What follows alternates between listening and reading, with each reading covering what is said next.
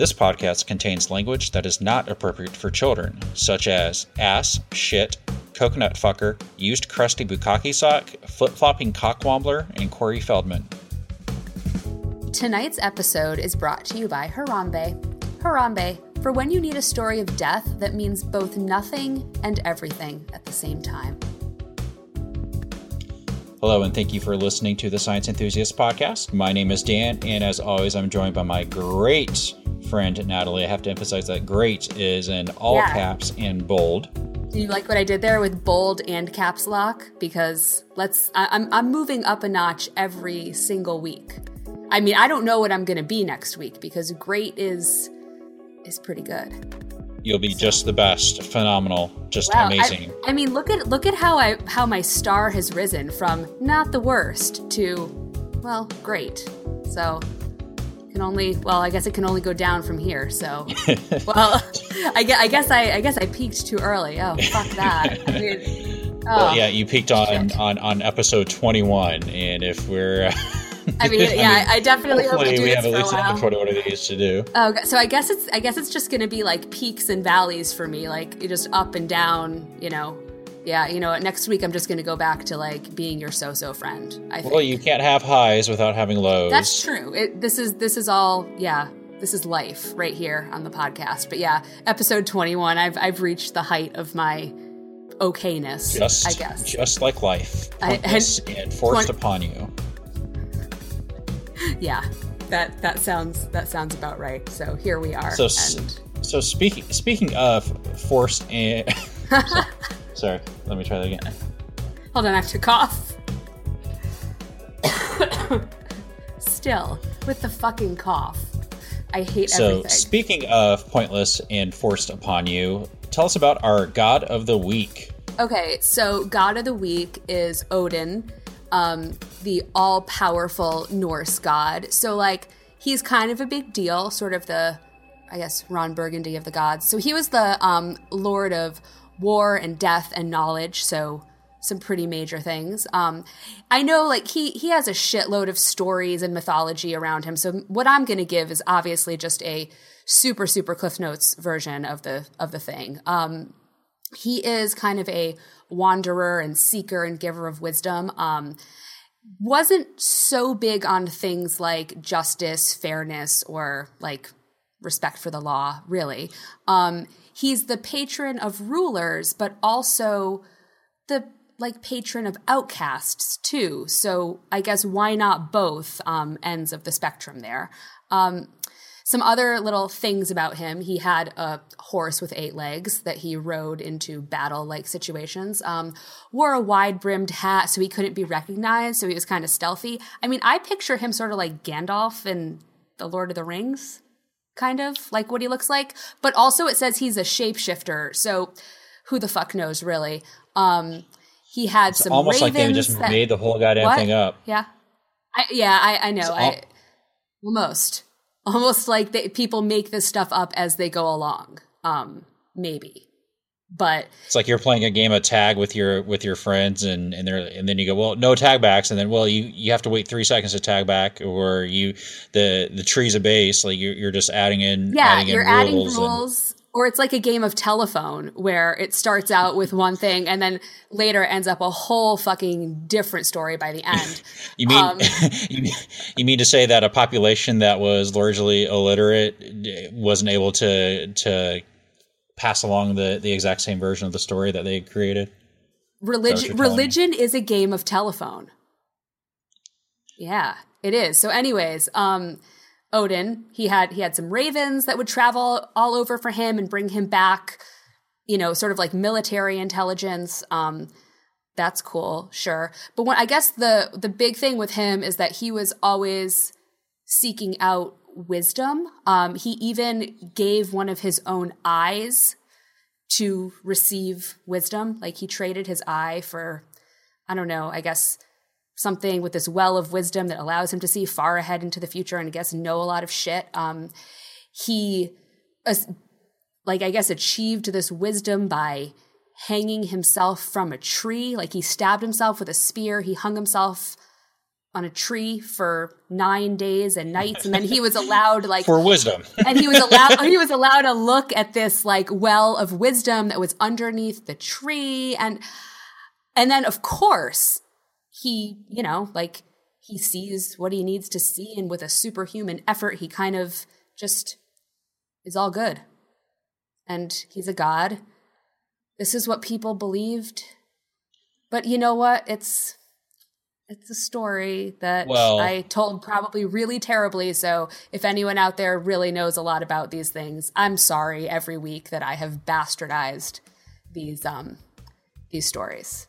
But well, the in in just a just a couple days ago, I shared shared this meme. Jesus promised the end of all wicked people. Odin promised the end of all frost giants, and I don't see any frost giants around. Oh, so he so he actually like so, he got shit done.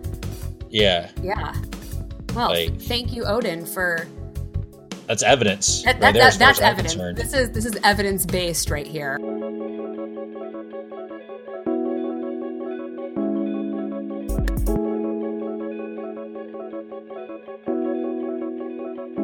Our guest tonight is Lawrence Krauss, who is an internationally known theoretical physicist, currently working as a foundation professor in the School of Earth and Space Exploration and Physics Department, and inaugural director of the Origins Project at Arizona State University. He's an author of numerous papers and 10 popular books, including A Universe from Nothing, and we were very privileged to be joined by Dr. Krauss back in August and had quite a good discussion about the intersection of religion, science, and politics. So we're going to jump right into the interview here. So I guess like what I wanted to just start with because I when I was plan- like planning for this, I was looking at your reason rally speech, everything like that. Um, something that always kind of fascinates me is how people have like how they come to the point to, that they know that they're atheists, non-believers, whatever. And like, what's your sort of atheist origin story? to, to put it in that kind of term. Yeah, well, it's not. There's no epiphany or anything. I, I it's just called growing up. Um, I, I uh, when I was a kid, I read lots of things. I read the Bible, I read the Quran, I read lots of things. And my family, which was Jewish, sort of did the high holidays, and I was bar mitzvah. But as a you know, and and I guess like many people, I wanted to believe, but as I got older, and certainly by the time I was early teenager, the clear, it was clear the stories were just kind of silly, and and just a matter of of you know recognizing that they were silly and and unrealistic, and then and then as I became a scientist, of course, it became more and more clear that the you know there's there's no evidence of any of that in the universe, but it was just a matter of growing up, just like not believing in Santa Claus. Yeah. Now, like, do you know like many or any scientists who are tr- who try to actually reconcile like a belief in something like a god with the work that they do? Like, yeah, there's science? some scientists who are religious. There's some well-known scientists who are religious, and I think the reason is that they were brought up religious, frankly, on the whole, and it's hard to overcome that kind of stuff. That's why I say that that in some sense religious child abuse, or at least certainly mm-hmm. certain kinds of religion, because when you expose kids, kids are, are are far too young to understand the subtle issues of of creation and and and and and and, and God in general. These notions are, uh, uh, are are very subtle, and most adults can't deal with them. But to f- sort of force feed kids them then makes what what happens is that they get ingrained with that, and I think kids people tend to follow. Well, it's obvious that people follow the religion of their parents because children of Muslims tend to be Muslim, children of Christians tend to be Christian, mm-hmm. which is one of the first things that should make you realize that it's kind of dubious. Because if it was really truth, then you think that it, you know whether what your parents believed wouldn't really be the the rate determining factor. But um, and but there are some scientists I know, and, and as I say, some very good scientists who are religious. And I, I think the point is that the other aspect of it is that people can believe mutually inconsistent things at the same time. That's what humans do. And scientists, believe it or not, are human. Yes, scientists are, are people. We like we. Yeah, we, and we, so yeah. as I like to say, there's some scientists who are religious, and, but there's some scientists who are Republicans. So there's no accounting for any of it. You know, obviously logic and rationality goes out the window in that case. Yeah, yeah.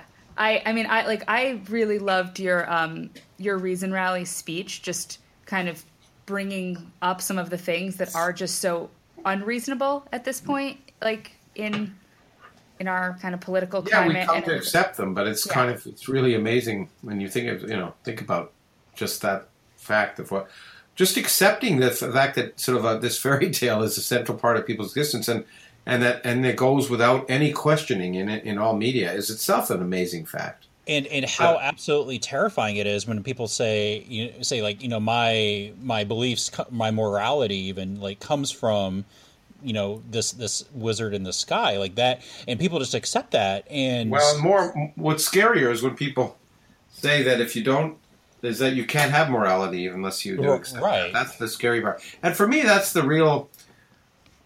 That's the real. You know, people talk about religion and you know whether it's been responsible for wars and killing and all the rest, but but the real, the real negative aspect of religion, which I guess I only began to realize after I sort of became well known uh, uh, and people write me, is that you know in our movie The Unbelievers, I get I get or in my books, I, I get all sorts of letters from people who say, you know, I really appreciate this because first, I know I'm alone, not alone. Uh, there are other people who, who think this way, but more Right. importantly, I know I'm not a bad person for asking questions.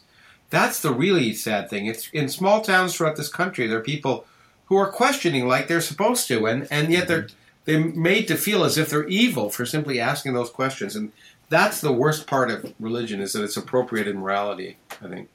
Well, and then when you think about kind of educating like the next generation of of children and, you know, the people who are hopefully going to do good things for this planet to have indoctrination still be a part of it.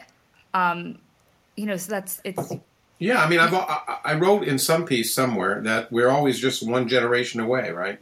Yeah. We're one generation, and so I could imagine religion being gone if you just could, if you could just get at the kids and get them to ask questions and be free thinking. It's just like uh, uh, same-sex marriage. It's a generation ago, no one would have ever thought it would be gone. But if you talk to anyone, any, my, my daughter's age or anyone younger, they don't even understand what the issue is right and and so you can so the next generation is really what matters because this generation is is is already done for and yeah, and, and that reminds me of a of a story. My my kids are six and four. My oldest is uh, you know making friends and going over to people's houses, and he went to uh, one of his friends is Pentecostal, and I didn't know this beforehand, but he told me about a story where he's like hanging out with his friend, they're talking about whatever, and his friend pulls out a Bible and like literally like hits him with the Bible and tells him that the book is powerful, and I just. It, right, it's like it's like two six year olds like just hanging out, like you know, playing whatever like video games they play, and like all of a sudden now my child has been assaulted, like literally assaulted, Assaulted by with the Bible. Bible. And so, well, and so I mean, it's you like- know, on the other, I mean, it's it's. I think it's. Look, I, I don't think you can protect your kids from that. I think it's good for them to Right, see that kind exactly. of craziness exactly. and recognize it as us and have a have a conversation. But but it is sad when this little kid is told that, and and it's Well, sad and he's, when and he's seen somebody get hit with my the opinion. Bible. He's seen somebody like hit somebody with a Bible too. Is the other part Yeah. of that? That's a learned behavior. Yeah, yeah, it is. Yeah, it's and and that's and people say, well, it's not child abuse. They you know get really mad at me when I say that. But anytime you sort of withhold, you withhold knowledge from your kids, and and, and you'd rather them not know how the world really works for fear that their faith is gone. You're it's it's it's a form of child abuse. You're you're anytime you, you knowingly limit the op- opportunities and options of your children. I mean, we all do these things, but anytime you knowingly and regularly do that, it's it's it's not fair to the kids. Well, yeah, and I think the line is you're you're withholding information. It's it's it's not even so much the lie; it's that the fact that you're not you're withholding that information, like the evidence based information from your kids. Yeah, and that and that is you know there are worse kinds of child abuse, but that is Right. child abuse. Well, because you're not arming your children with the tools to go out in the world and be able to be critical Exactly. thinkers and be able Exactly, to and kind you're of make a way limiting their themselves. options there. Therefore, you're you're limiting the opportunities they have in life, and it's like withholding medicine, but obviously not as as as you know. Well, you're not preparing them to be to be fully functional adults. Yeah, exactly.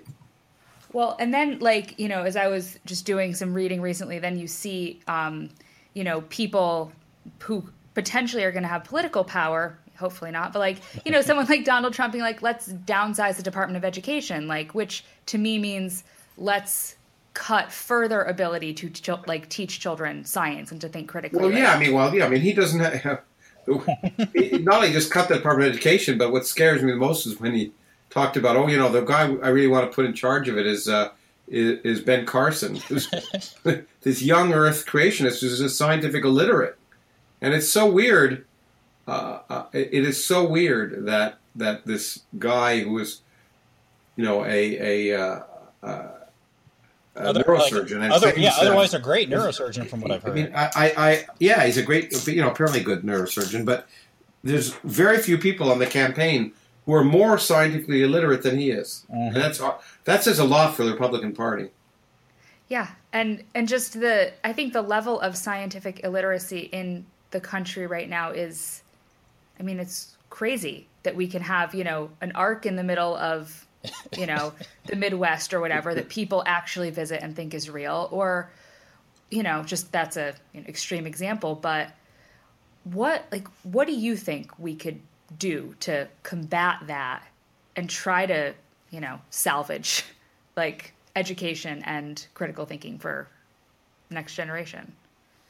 Well i think we well one of the the, the problem is and especially in this in the 21st century teaching facts is not important. It's it's um, and information. I mean, at some basic level, you have to provide a certain level of amount of information, but but people can get information easily um, uh, on their phones, and so what you have to do is provide them a filter to teach people how to filter the information to get the wheat from the chaff. And really, what that means, in my opinion, is teaching by questions. I mean, getting people to learn how to ask good questions and where to go to get the answers. So, uh, but so that's how I think we need to do is, is encourage basically curricula based on questioning. And that, however, is difficult if you're a teacher who isn't well prepared and you need to stick to the curriculum because questioning is bound to go off. So I mean, teacher, I encourage teachers to, and parents to be able to say, "I don't know." You know, when the kids ask, you always want to know the answer when your kids are asking you these questions. But but it's great to say, "I don't know." You know, I don't know. Let's let's see what we can find out and, and see where to find it out. And and, and uh, and, and, even then and even then that teaches the kids that it's okay to not know things. Like we don't know everything. And but here's here's how to go about obtaining that knowledge and doing so from a reputable source. Yeah exactly. I think that's the point. And i think as i say in this the, the internet is wonderful but it doesn't provide a filter and that that's something we just don't teach in schools i think is how to is how to how to be able to distinguish by skepticism by checking references when when something is reasonable. Yeah, that's great.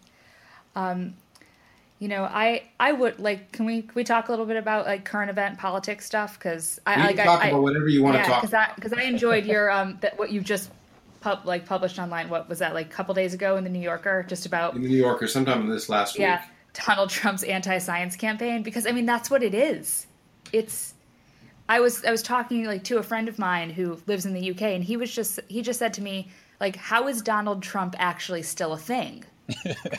like it's, like how I think how the point is, is the, that as I said in the piece what is scary is that, that not just Trump but the but the uh, uh, but the Republican Party is betting that it's perfectly acceptable to to to uh, uh um, that empirical reasoning is not the basis of public policy, that empirical reasoning doesn't matter, that you can just say whatever you want.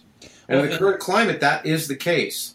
And it's because it, it, it's not a surprise because it, we haven't based for a long time, in some sense, our our public policies on empirical reasoning, and and and uh, and so people aren't aren't used to saying, you know, well, you just said that, but can you explain to me, you know, give me any evidence for what you're saying is true?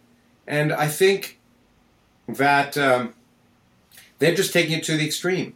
And they're betting that, you know, Donald Trump just, nothing he says is, is true, ever, essentially. Yeah. He just makes up whatever he wants. And no one see. well, very few people seem to call him on it. Now, every now and then they, he gets called on it, but it's, it's, uh, um, uh, um, it's unfortunate that I, I think the mainstream media are to some extent at fault here.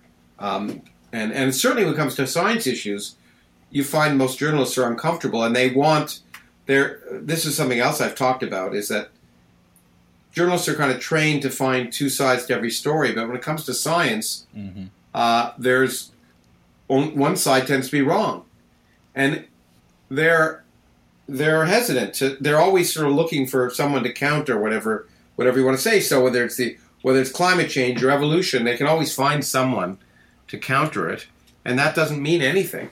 But right. instead of just saying, you know, this is just nonsense, and only once or twice have I seen it happen where mainstream news source said, you know, not just most scientists believe in evolution, but evolution, it, you know, describes the world, and and so they're very hesitant to make those statements. But if it were, if it were the Holocaust, for example, if Donald Trump denied the Holocaust, they'd be all over him because they're much more comfortable with that.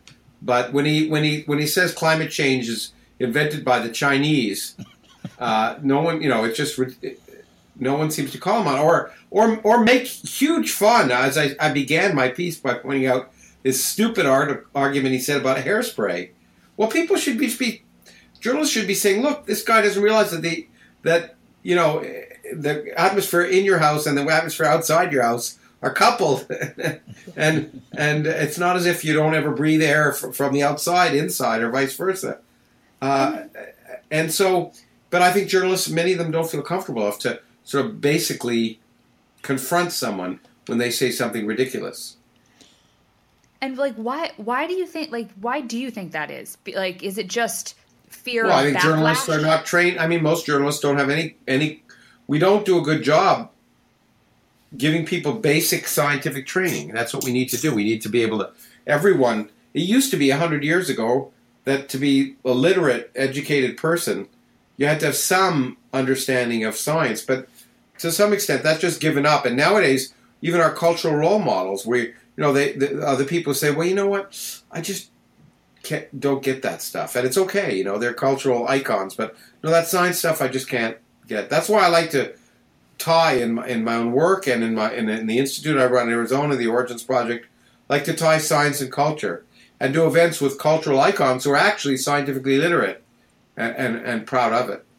Well, and to have those models there for people to see, like that. Yeah, like yeah. So it's important to have models of people that you know. I've had people from, you know, in the movie we did the Unbelievers, but people from Woody Allen to Cameron Diaz and to to um, um, you know Johnny Depp, Werner Herzog, Cormac McCarthy. All these people I've done things with, who are cultural icons, but but they but they care about science, and and to a greater or lesser degree, there some of them are really expert in it.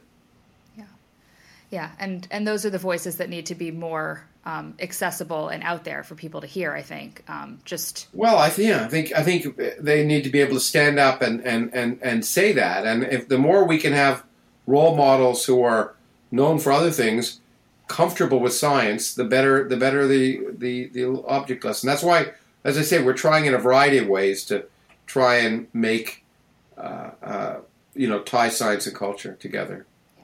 Well, I mean, it, I think it says something for the the culture too right now in the country where it was it was celebrated obviously that like Hillary Clinton, stood up there and said like I believe in science, but that that even needs to be said that someone would, you know, believe in science like that. Yeah, it's. It, I mean, well, it's the fact that, as I said, the fact that she had to say it. You know, it's like I believe, you know, the Earth is round. I mean, maybe we'll get there someday where you have to say that.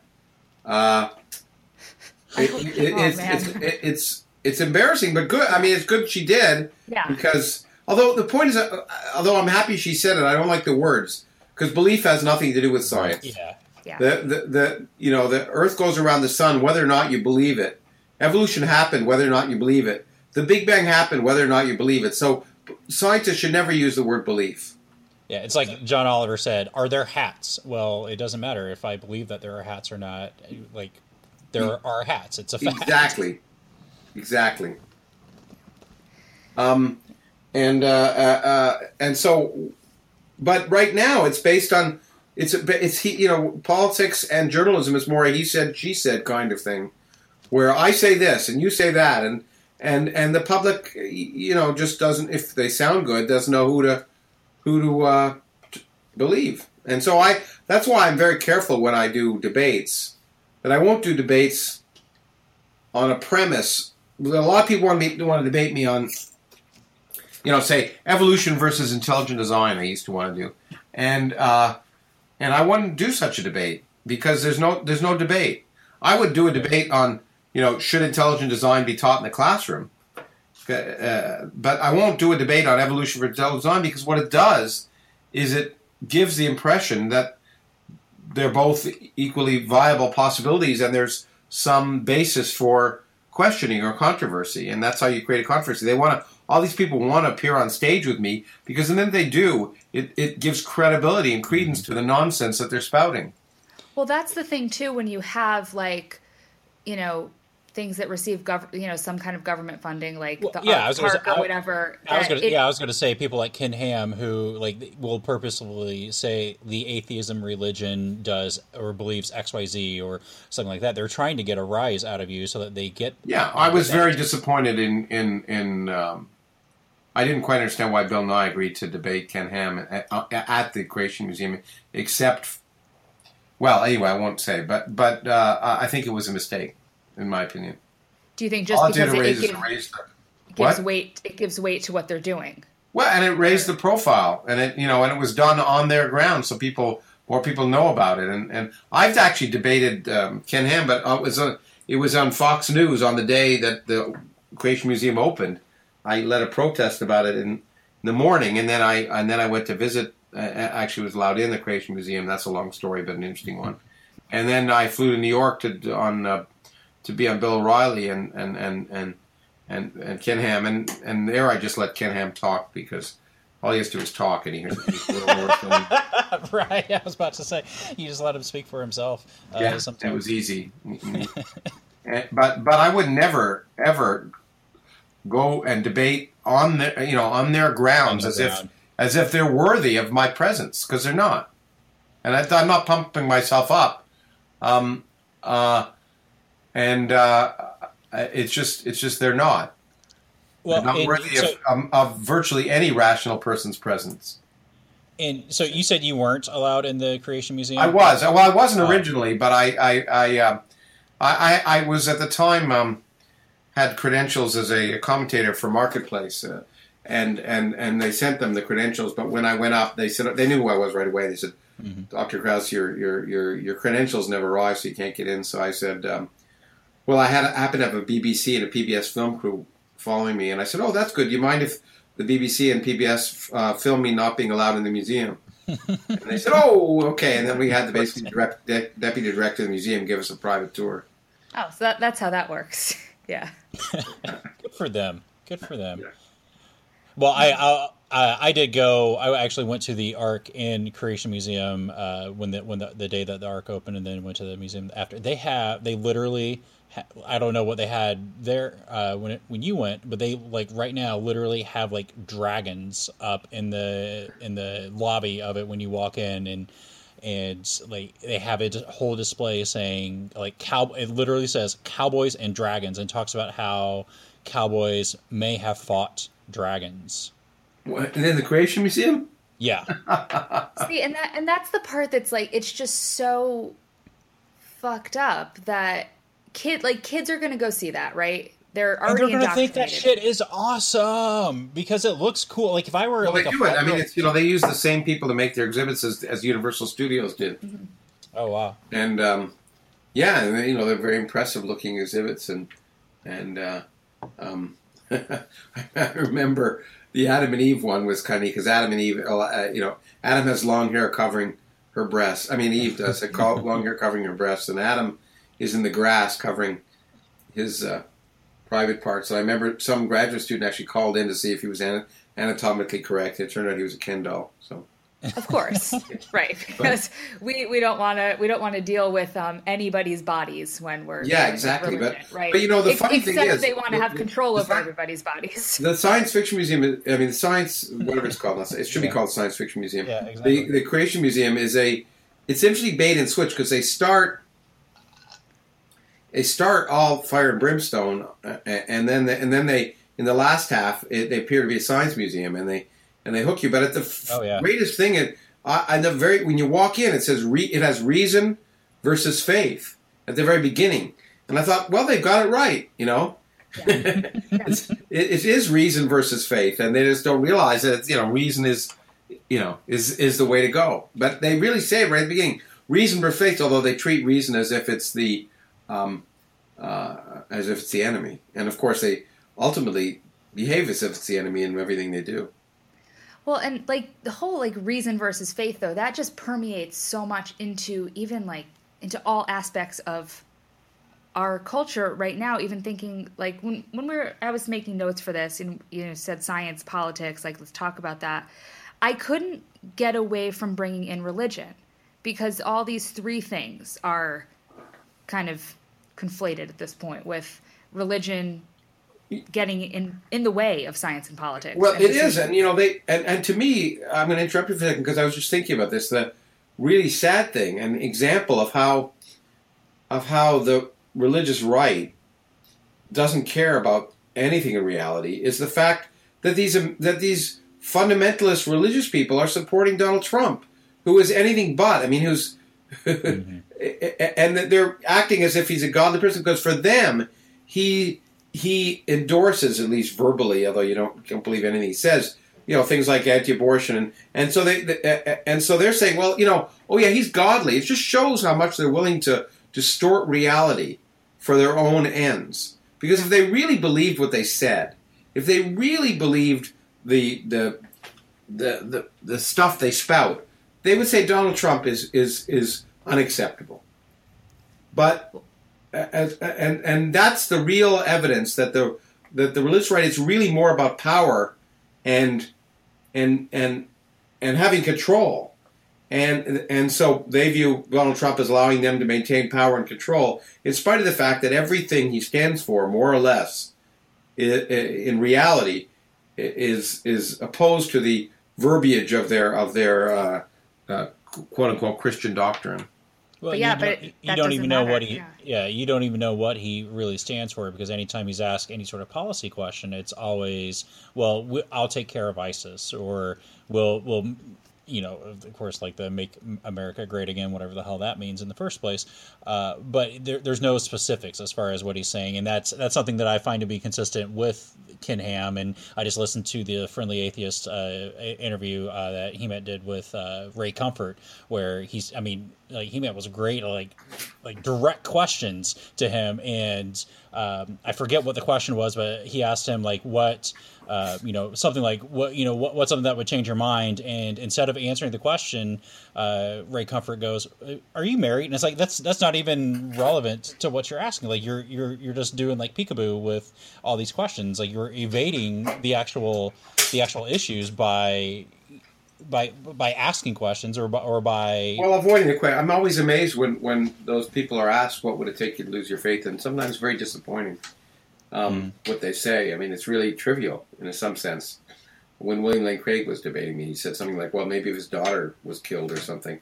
Uh, well, that's boy, that's you know, it's it, awful. That's right. and uh, and and Ray, I've never asked him that, but well, I keep I, have talked to him, and it's really kind of you know, and he, and I said, "Don't you see? Therefore, you know, you should you shouldn't be spouting this stuff." And I, I think I happen to think Ray Comfort actually believes for some reason this stuff. Uh, he just doesn't he doesn't allow himself to think about the alternative possibility because that's the thing about religion. You you know the answer before the questions are asked. So mm-hmm. nothing can since you know the answer, nothing, no mere facts can't get in the way.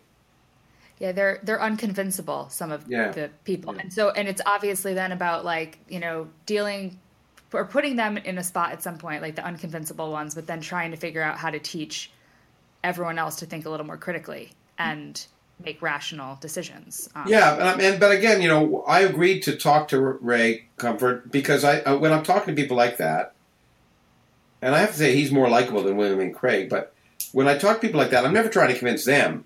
What I'm mm-hmm. trying to do is, is is reach the people who would otherwise be sort of fooled by them, and and some of them I hope may in the one hopes anyway. You never know right. in the process of listening to, to me talk might say, you know, I don't understand why Ray doesn't, you know, pick up on this, and maybe they'll, their doubts will begin. So that whenever I'm doing a debate like that, it's never it's never to try and convince the person on stage or whatever. It's right. It's it's to Absolutely. try and reach all those people who think you know, who are honest and haven't thought about the issue and and are willing to, um, you know, they, they come because they're willing to listen to both sides, and hopefully you can convince them one side is nonsense. Cool. Um, well, I know we're we're kind of over a half hour, but I I was wondering if you can just give um, a little like tease about your your book that's coming out in I guess is it the spring in March? It's coming out in March. Yeah, the greatest story ever told so far, and the subtitle of it is "Why Are We Here?" And it, it takes off in some sense where my last book, The Universe from Nothing, left off. That book addressed an existential question which religious people had tried to usurp. You know, why is there something rather than nothing? And I demonstrated. I'd like to point out that it's quite possible to have a universe that comes from nothing by the laws of physics without any supernatural shenanigans. But the other big question is why are we here? And and what I what what this book does is really just in a broad and, and, and, way talk about what I think is the most exciting intellectual journey humans have ever taken, all the way from Plato to to to today, to understand the fundamental structure of matter and the forces that govern us, and understand and and the and and then demonstrate. So it's a it's a modern history of that that takes people right through, especially through the second half of the 20th century, in a way that I've never seen in in a, in a popular book talking about things that aren't really fully appreciated, the amazing intellectual revolutions that have taken place in our thinking about the world, and how strange the world is on a fundamental scale. So people get all of that. It's really a discussion of that science. But then, then, then, as I did in the other, in the last book, I, in the last part, I talk about its implications for ourselves in some way. And the real implication is that it's an, it, it's more and more obvious when you look at that fundamental structure that it's an accident that our existence is an accident, that there's no planning, that that it could have easily, just as easily, been quite different.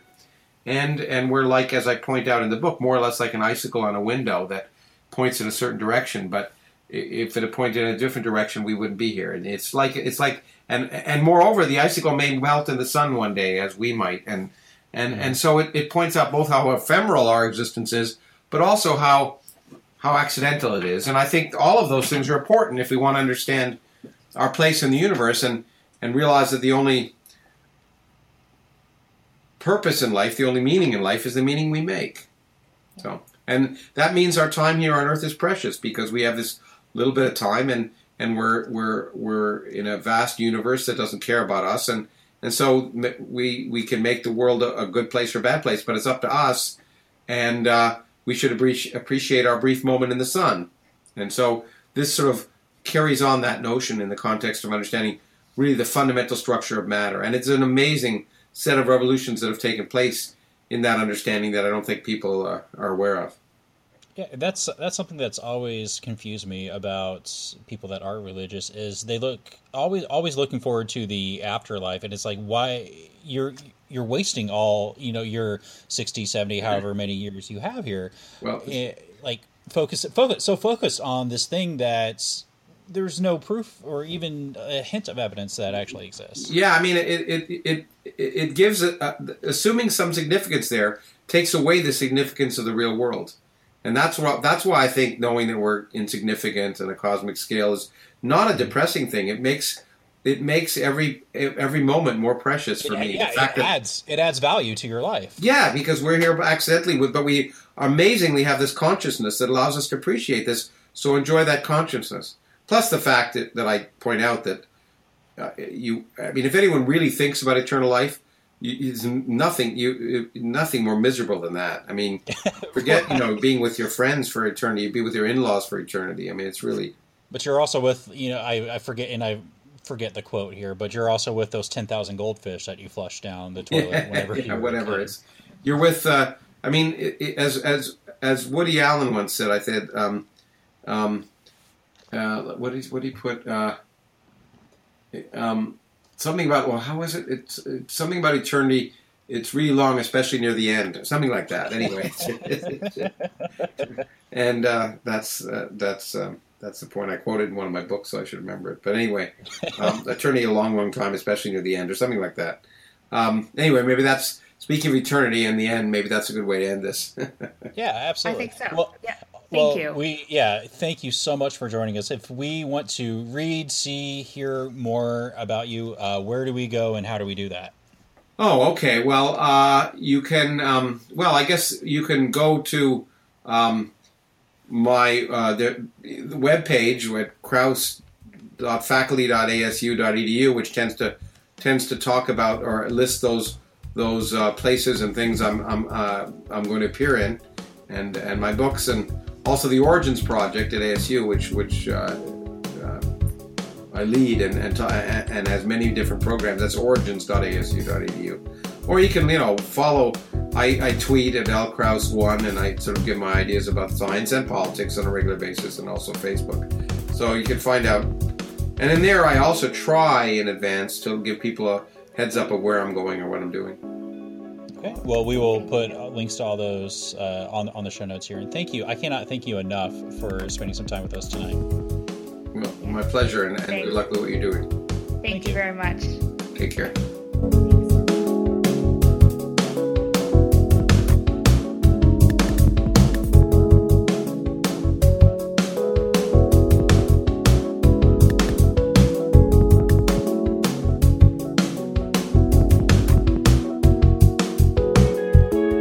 Tonight, the reason we love the internet is something a little different from for us. Uh, normally, it's just like a meme page or something just totally weird. Well, I guess this uh, kind of falls under that. Um, it's a, I guess, a, a mashup. Uh, the the Seinfeld theme, which uh, I mean, we we all grew up, I think, in the in the kind of late '80s, early '90s, and so we kind of grew up with Seinfeld through uh, through school a little bit.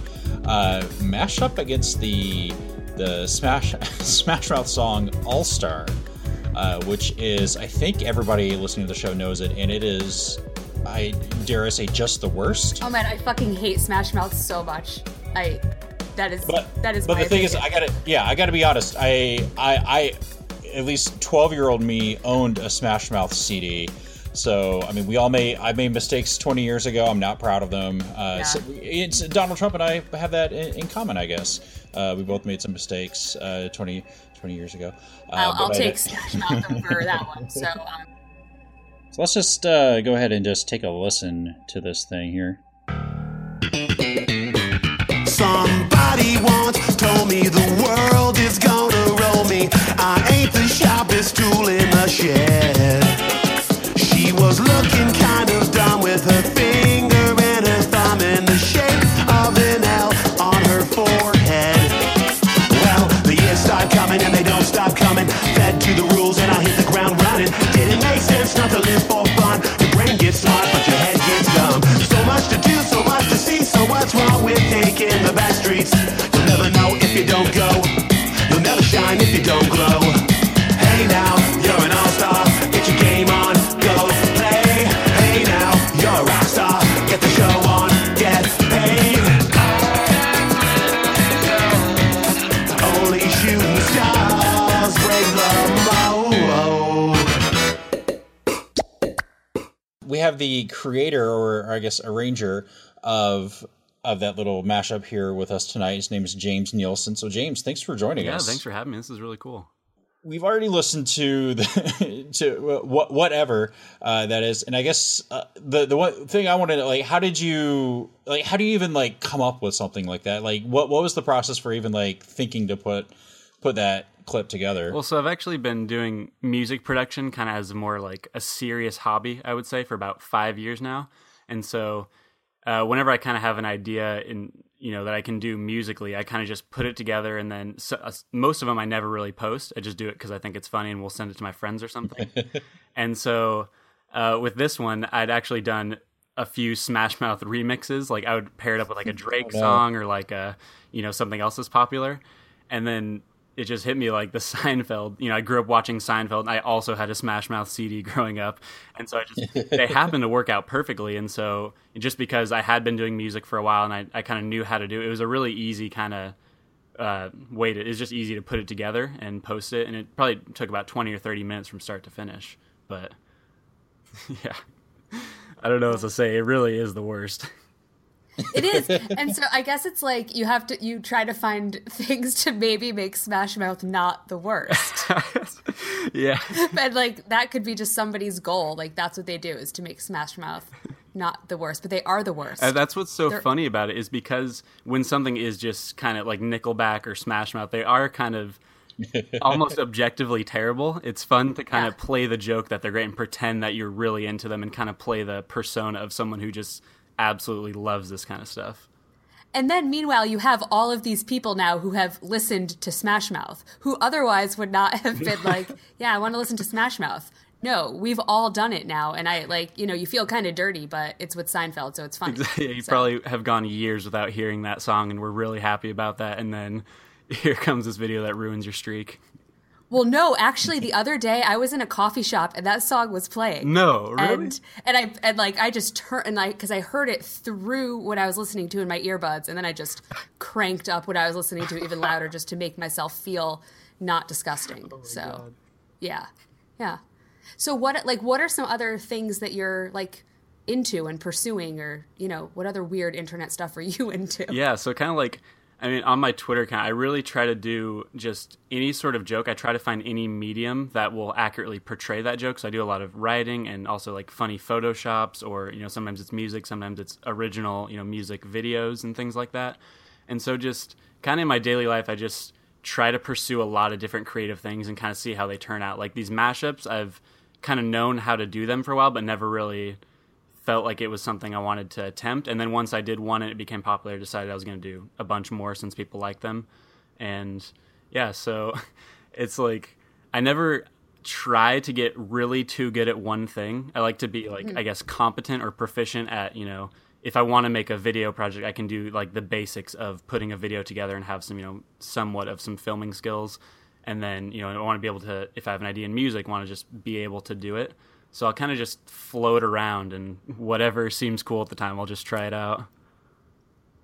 Yeah, and just make people laugh, right? Because I mean, that's what that's what we can do on the internet in these dark days of like election mayhem and dumpster oh fires. God, so, yeah. Well, yeah, and, and I think I think the, the, video the video itself has has just an excellent message at the end because out of yes. nowhere you just get the please vote don't vote for Trump and and like I watch it like the very first time I'm watching I'm like this is this is great this is fantastic I love how he ended it and then like that pops up and I'm like oh shit like I have to talk to this guy. We have to have him on our show. And and so, so as we were kind of messaging before uh, b- before now, uh, we were talking, and then you you threw out the word uh, or the phrase rather, uh, millennial humor, and that like th- that's exactly like what this is. I've never thought of it in those terms. That's exactly what it is. It's just just shit posting and and just like even your cover on Twitter, just Guy Fieri just doing the the I don't even know what the, just like just being Guy Fieri. It's like that is like like fucking it like like on the head like exactly like what it is and and it, it is it is just I can't. For me, I can't get beyond Harambe. Like I, I, I cannot. no, you can't, you cannot get beyond Harambe. I cannot it's like, it's let never, this go, and I do not know why it is so goddamn funny to me. Just it, it, will never not be funny to me. And I just, I just, I, I've tried to move on, but I just can't. No, the thing. No, we all have our things. The Harambe we meme all. just keeps coming back to it. Just, it, un, unlike him, it just will not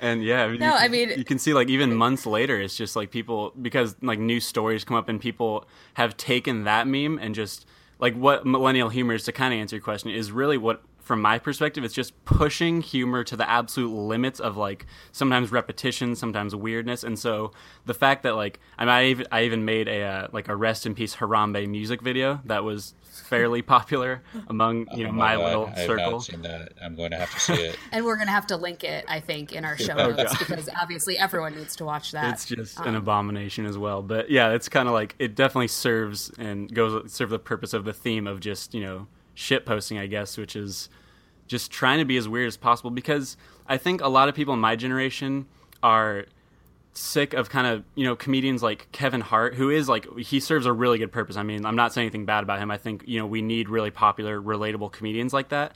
But once you kind of you kind of get that world of humor, you kind of like understand it, and it becomes a lot less funny. So you need like something weirder and more out there, and just like and you really need it to like stretch. Like sometimes you want a joke that you just don't even get because it's too weird. You know, you kind of like want to have that feeling of finding something new and crazy, and so when you have like the Harambe meme, it's just like, why do so many people care about this one event? And it just like blows up the internet. And it's like, I think I think that's like a really good example of millennial humor, kind of in a nutshell, too.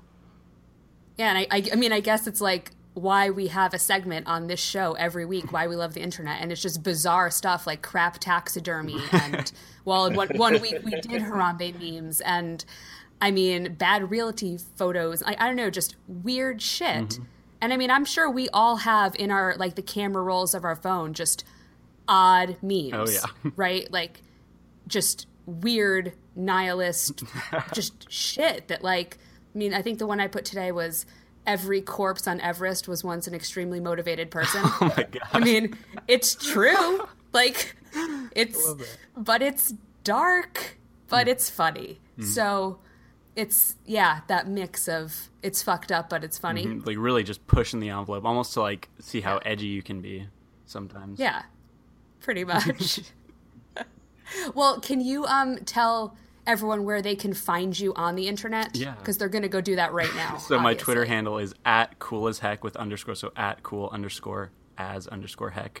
And yeah, it's. I mean, the username is ironic because I'm not actually cool. I do a bunch of very lame, weird stuff, so that should be funny in and of itself.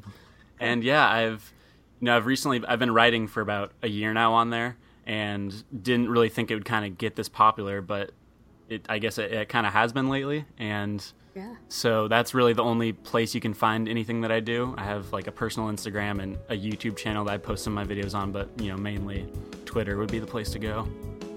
All right, so everybody go go follow him on Twitter, and um, thank you for being the reason we love the internet this week. yeah, thank you so thank much. Thank you so much for having me. This is great. And on that note, thank you for joining us for this week's episode. If you enjoyed listening, please consider leaving us a five star rating on iTunes. If you have comments or suggestions, you can reach us at podcast at a scienceenthusiast.com. You can also find our full podcast archive you can also find our full podcast archive at ascienceenthusiast.com slash category slash podcast and follow the podcast page on Facebook. Follow Natalie's page, Skeptical Parenting, and myself as a science enthusiast. Also, if you enjoyed listening to the show, please consider checking out our Patreon page at patreon.com slash TSE podcast to get access to premium content such as extended interviews and early access to episodes. We understand not everybody can afford to financially contribute to the show, and that's okay. Just tell your friends about us. But if you could, just like James, Michael, Michael, Michael, Alice, Joanna, Chris, Janet, and Sarah have done, we would be incredibly grateful. Natalie, hit us with a quote. Every atom in your body came from a star that exploded, and the atoms in your left hand probably came from a different star than your right hand. It really is the most poetic thing I know about physics. You are all stardust. You couldn't be here if stars hadn't exploded because the elements, the carbon, nitrogen, oxygen, iron, all the things that matter for evolution and for life, weren't created at the beginning of time. They were created in the nuclear furnaces of stars, and the only way for them to get into your body is if those stars were kind enough to explode. So forget Jesus. The stars died so that you could be here today. And that is Lawrence Krauss. So, I mean, I think that that's way more beautiful and way more awesome than um, anything that people made up and wrote down in, in a book about some all powerful creator. I mean, right? Like, way more accurate and it's accurate. I mean, like, and that's the that's the really cool thing about how all this works is that it's accurate, it's amazing, and I think that we can all kind of agree on that, right? You know, the world's a pretty cool place some of the time. Yeah, maybe agree. Yeah, sure. Sure. Yeah. Um, okay, so one thing that I want to say before we're done is uh, when this show is coming out, I'm going to be uh, getting on a plane to go do something kind of cool, right? Something we've kind of talked about over um, the past few weeks. I get to I get to go to Manchester um, in the UK and go to QED.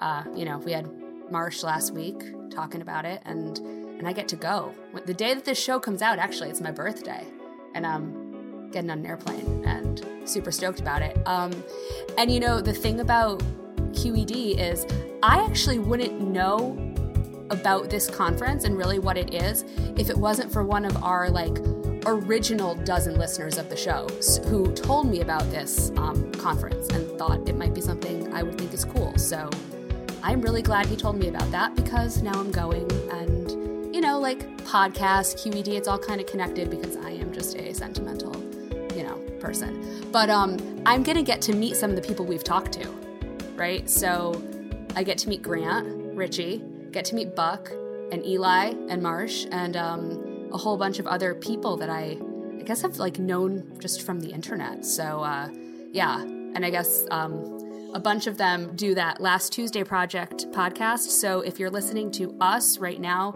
after you finish this show, go and um, and find the Last Tuesday Project um, on I don't know on some kind of social media. They're everywhere and they're really good. So listen to them.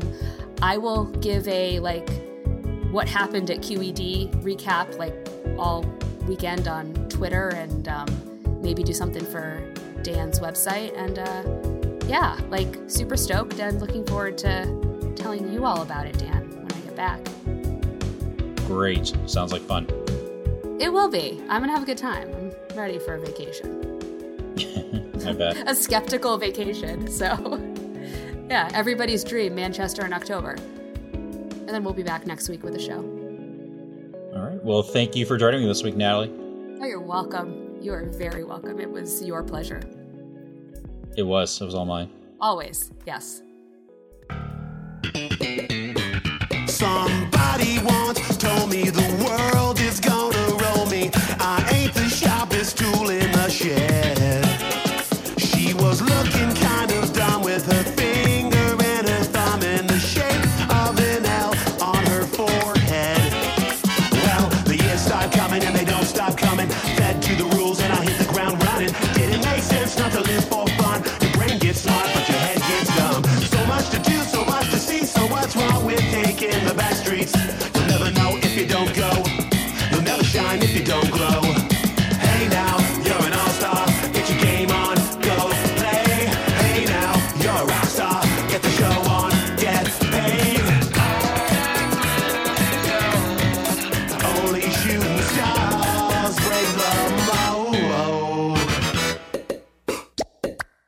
Outside of the Seinfeld mashup tonight, the music that you heard was written and performed by Adam Johnson and was used with his permission. You can reach him at adamjohnsondc at gmail.com. This podcast is property of Not Narrow or Straight LLC, all rights reserved.